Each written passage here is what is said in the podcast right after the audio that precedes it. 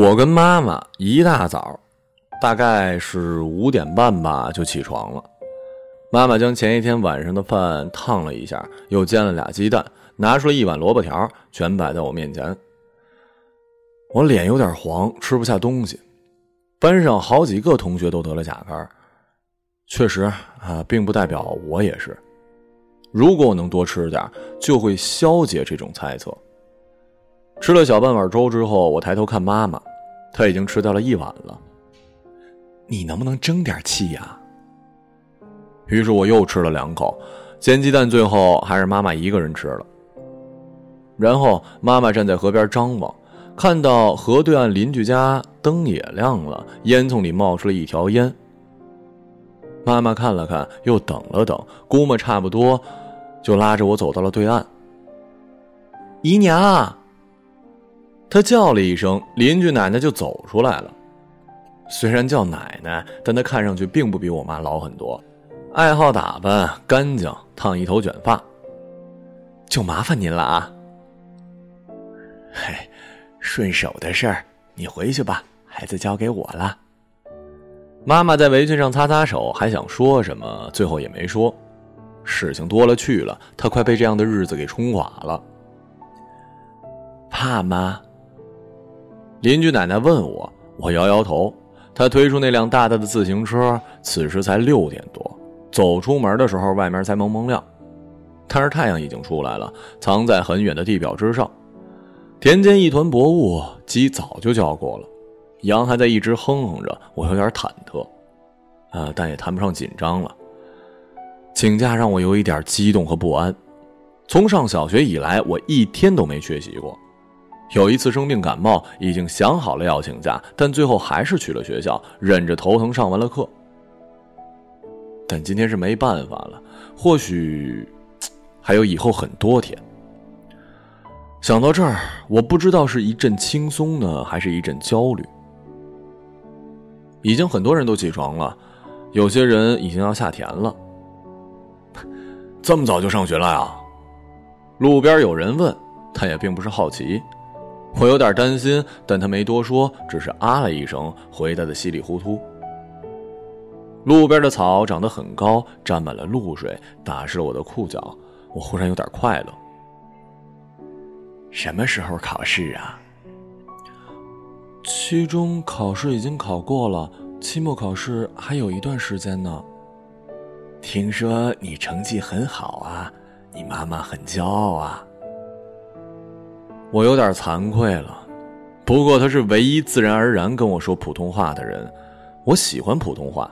上了3年级之后，我几乎不再愿意说乡下话。为了这个，我妈说我没良心。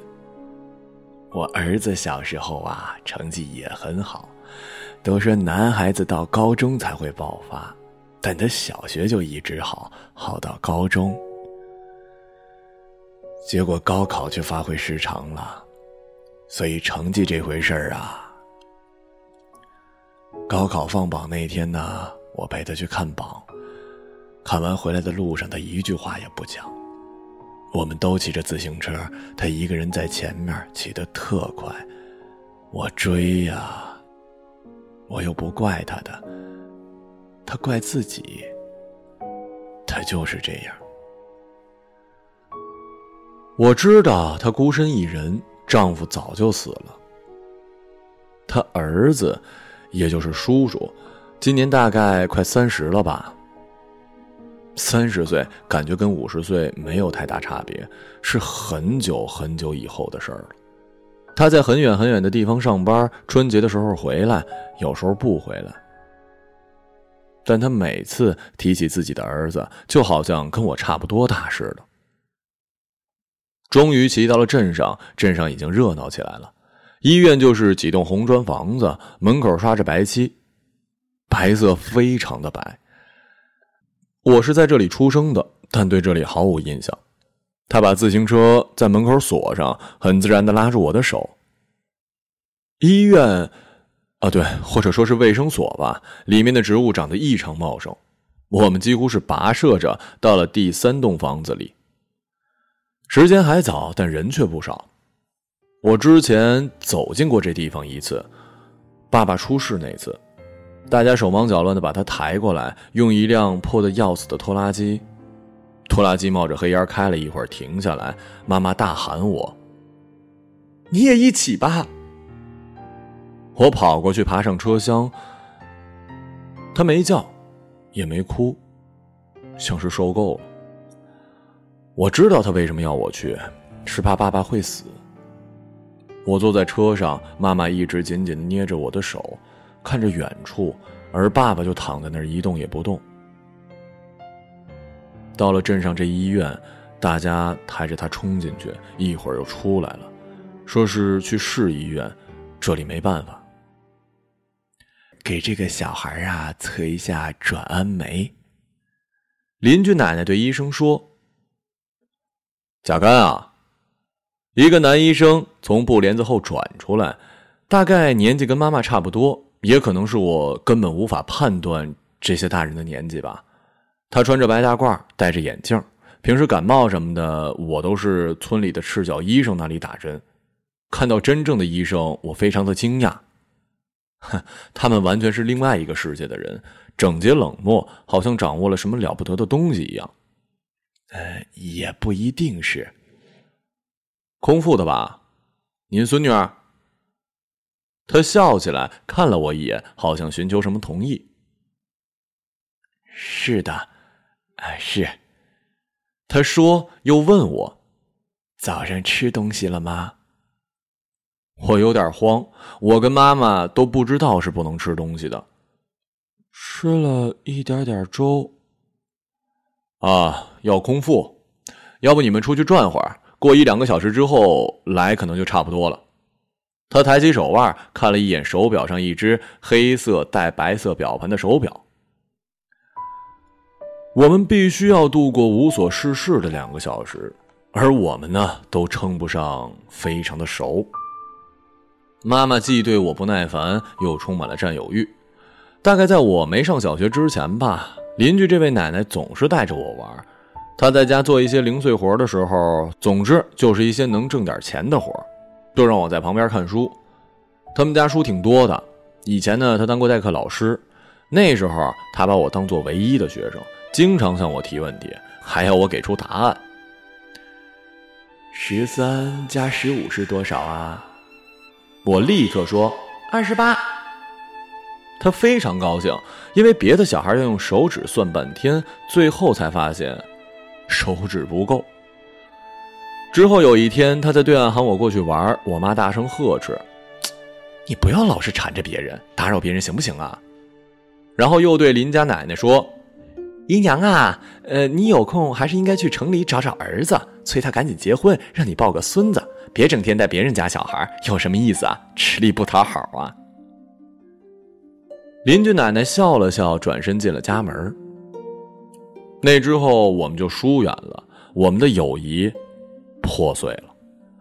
后来在路上遇到，我都别过脸或者低着头。他不会明白的，我这样做是对他的好意，而不是为了妈妈。我不想让他再一次遇上上次的事情。妈妈是什么样的人我自己知道，爸爸跟别家叔叔一起爬高盖房子，一起掉下来，就爸爸出事了。村里人说是因为人不好的缘故。就这样，爸爸从医院回家后躺在床上，村里的人办事请客，妈妈还是把人家的路给堵了。因为曾经吵过架，人家提到他就摇头。但是我理解他呀，他有那么多的愤怒，自己也没办法。他难道不想做个和气的人吗？但他之前早出晚归的做农活，没有钱，现在每天还要给爸爸翻身洗衣服，爸爸看都不看他，好像都是他的错。你先陪我去另一个医院好不好啊？他低头征求我的意见，我连忙点头。我们又转到了后面一栋楼，又是一排病房。他带我走进一个冷冷清清的科室，里面坐了一老头，正在低头看报。他没有喊他，伸手弹了一下他报纸。老头沉思，缓缓地抬起了头。哦，你啊，坐吧。这小孩是谁啊？邻居家的，可爱吧？挺神气，吃不吃糖啊？他打开破木桌子抽屉，掏出几颗话梅糖递过来。我就坐在破沙发上，但想到现在可能糖也不能吃吧，就把糖仔细的放进口袋。最近还好吧？那老头拿起茶缸喝了一口，挺好挺好，就是睡眠不太好。你上次给我开的药挺好的，能不能多开点啊？这个呢，按照规定是只能开一点儿，你懂的吧？他慢悠悠地吐着茶叶，我觉得他是一好人。我懂我懂。上次六大队那个不就是吃了一瓶自杀了吗？以前都是喝农药，现在那些铁了心的早早的都来骗安眠药，幸好上次不是我开的。那算了。他好像完全不在意，你就给我开那么一点吧，我当然不会做傻事儿了。不过呢，他向我招了招手，我走过去，他搂着我。这个小孩家爸爸也要开一点，你顺便帮他一起开吧。他爸爸怎么了？你爸爸也睡不着觉啊？我不知道怎么回事，但我知道该怎么做，点了点头。那你妈妈怎么不来帮他开药啊？爸爸不能起床了，他躺在床上，妈妈要照顾他。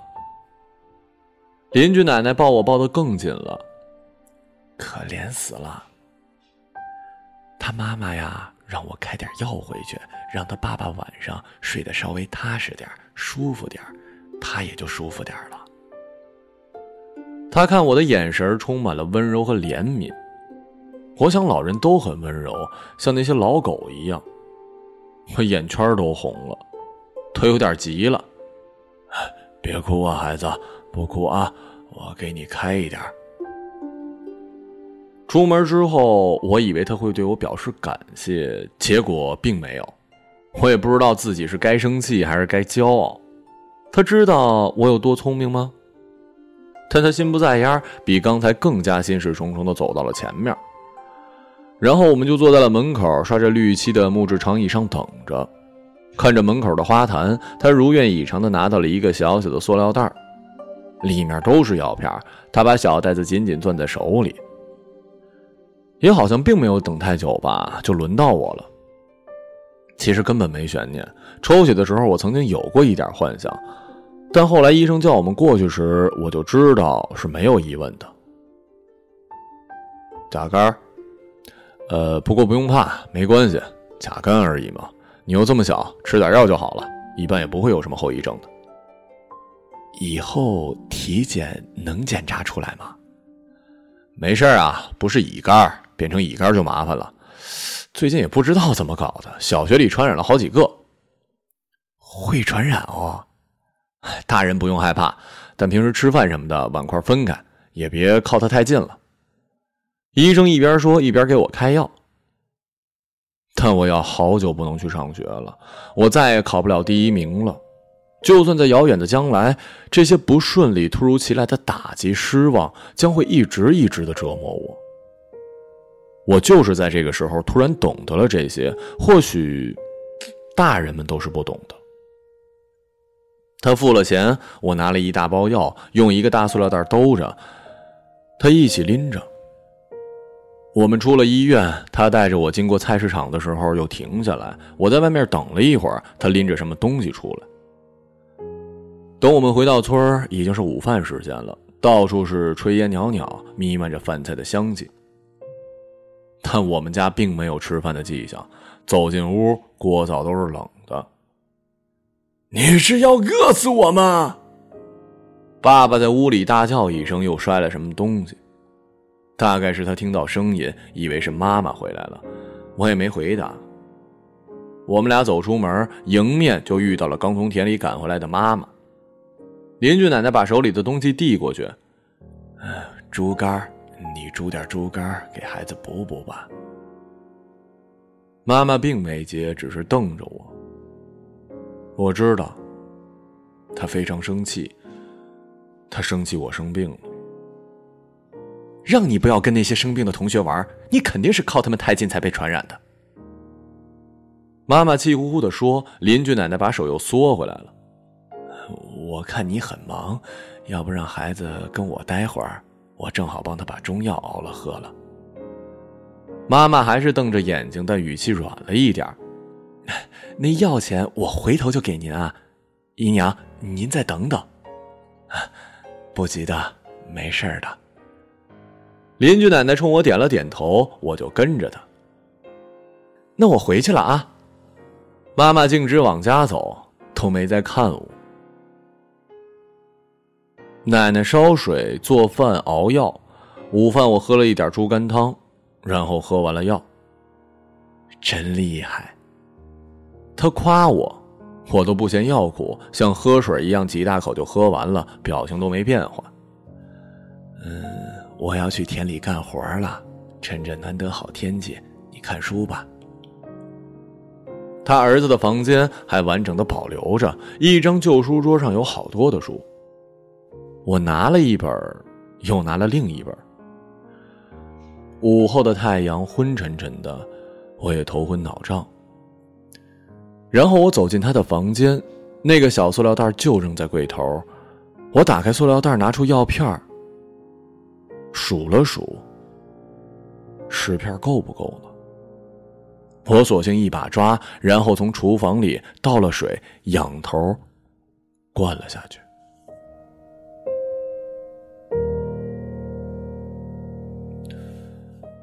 现在我快30岁了。一个人生活在庞大的城市里，买了一个小房子，一个人住，与妈妈几乎断了联系。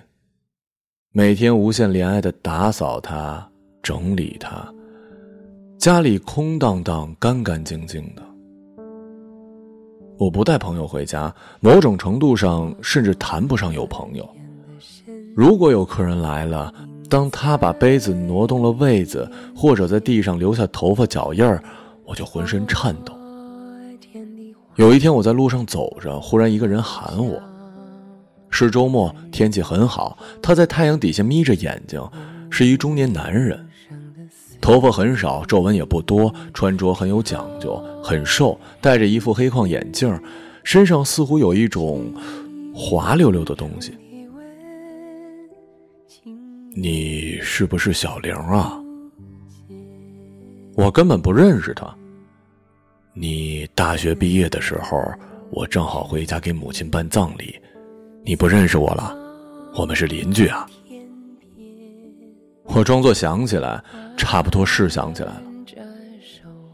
他今年多少岁了？50岁了吧，快赶上当年他母亲的年龄了。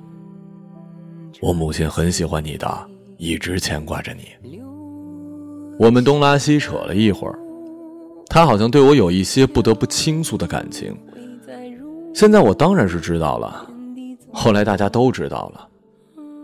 他喜欢男人，早年在学校在村子里就有那样难听的传说。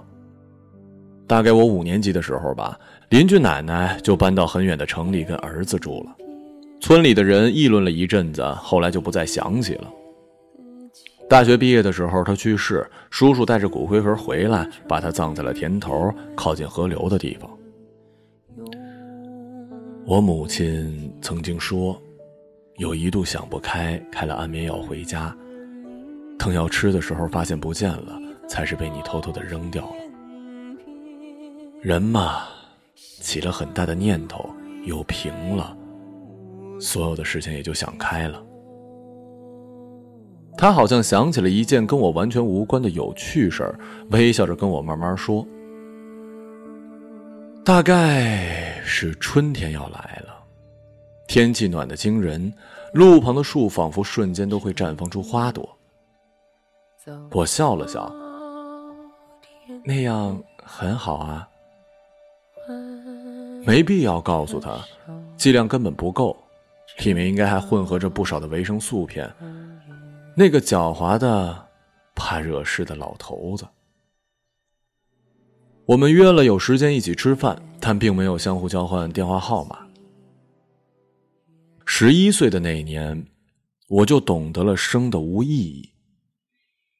傍晚的时候，我恍恍惚惚地醒过来，有点想吐，但没吐。没人知道我做了什么，没人发现我在客厅的竹榻上躺了一个下午。外面一片灿烂，所有的一切笼罩在那金灿灿红彤彤的颜色里。我怔怔地看着窗外，一开始都不知道自己在哪里了。那是我这辈子见过最绚丽的晚霞，大片大片的金黄又红的云朵铺满了天空，像水一样蔓延过来，像燃烧的锦缎，像带着火的熔浆，要烧毁一切。今天的云可真美啊！是妈妈的声音，她跟邻居奶奶一起从田里往家里走，像是隔了很多年，像是一场梦。漫长的一天结束了，我们都幸存了下来。It was just the same